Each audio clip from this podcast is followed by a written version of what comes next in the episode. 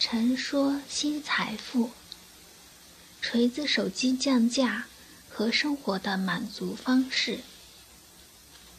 前一段时间，一个饱含情怀的锤子手机降价了，网站上默默地卖出去了成千上万台手机，也拦不住网络上有数不尽的骂声，去质问罗永浩，冷嘲热讽都有。为什么会骂声滔滔？罗永浩曾经说过：“降到两千五以下就是孙子吗？”也有人坚信，英语老师怎么可能造出手机？我们不谈手机，我们只来思索为什么会有这个现象。我猜可能有以下几个原因：一，有人觉得本来就不该卖这么贵。有人就举出例子说，它这个玻璃和塑料的盒里面的电路板、螺丝、元件放在一起还不到一千块，本来就不应该卖那么贵。可是设计呢？主设计师曾是苹果手机的首席设计师，这一块儿如何定价呢？如果设计这一块儿不被考进考虑进去的话，那么价值不可计量的梵高的油画里面的油又值几块钱呢？据统计，来骂的相当一部分人是没有用过这款手机的。幸灾乐祸是件不交税的事情，骂了就骂了，好像说别人傻的人，自己就感觉很聪明的原理是相似的。二，别人不可以轻易的。得到好东西。前几年也有一批八零后感觉生活不平衡，也就是这批人在上小学的时候，他们接受的并不是完全的义务教育，而几乎所有的九零后都在接受义务教育，零零后就完全普及了。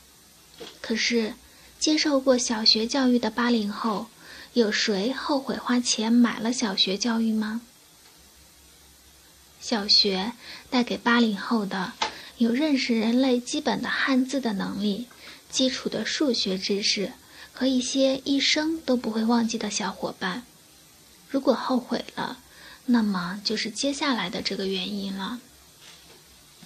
三，我不能比别人亏。当初买了的人。看到后来的人买的价格比我的低了，那么就是我吃亏了。那么买了一个个性的手机，有情怀的手机，已经不能满足我了。其实这部分人不能看到自己这样一种逻辑：这个手机本来我不该拥有，它超出我的能力范围了。结果别人轻易的就拥有了，所以我吃亏了。从商业的角度来讲，因为这部分原因去骂罗永浩的人是被成功营销的人。这些人除了这次买手机，生活中的其他方面还会有更多的机会去痛苦，因为他们搞不清楚自己想要什么，配要什么，能要什么，不该要什么。这类相关的痛楚，他们一个都不会错过。我就在微博上发现一个著名专栏写手写了一篇文章，里面这样讲：你们因为看到手机降价说我傻，你们不知道我买回一件喜欢的产品有多开心。我不会告诉你们，顺手我还会买个 iPhone，因为我有足够的钱去买喜欢的新型电子产品。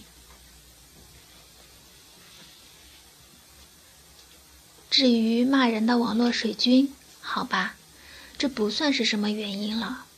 去骂的人，他们收人钱财，替人办事而已。对他们来讲，去骂人也是努力的工作，骂谁不重要。文章来自微信布衣春秋，感谢倾听，下次再会。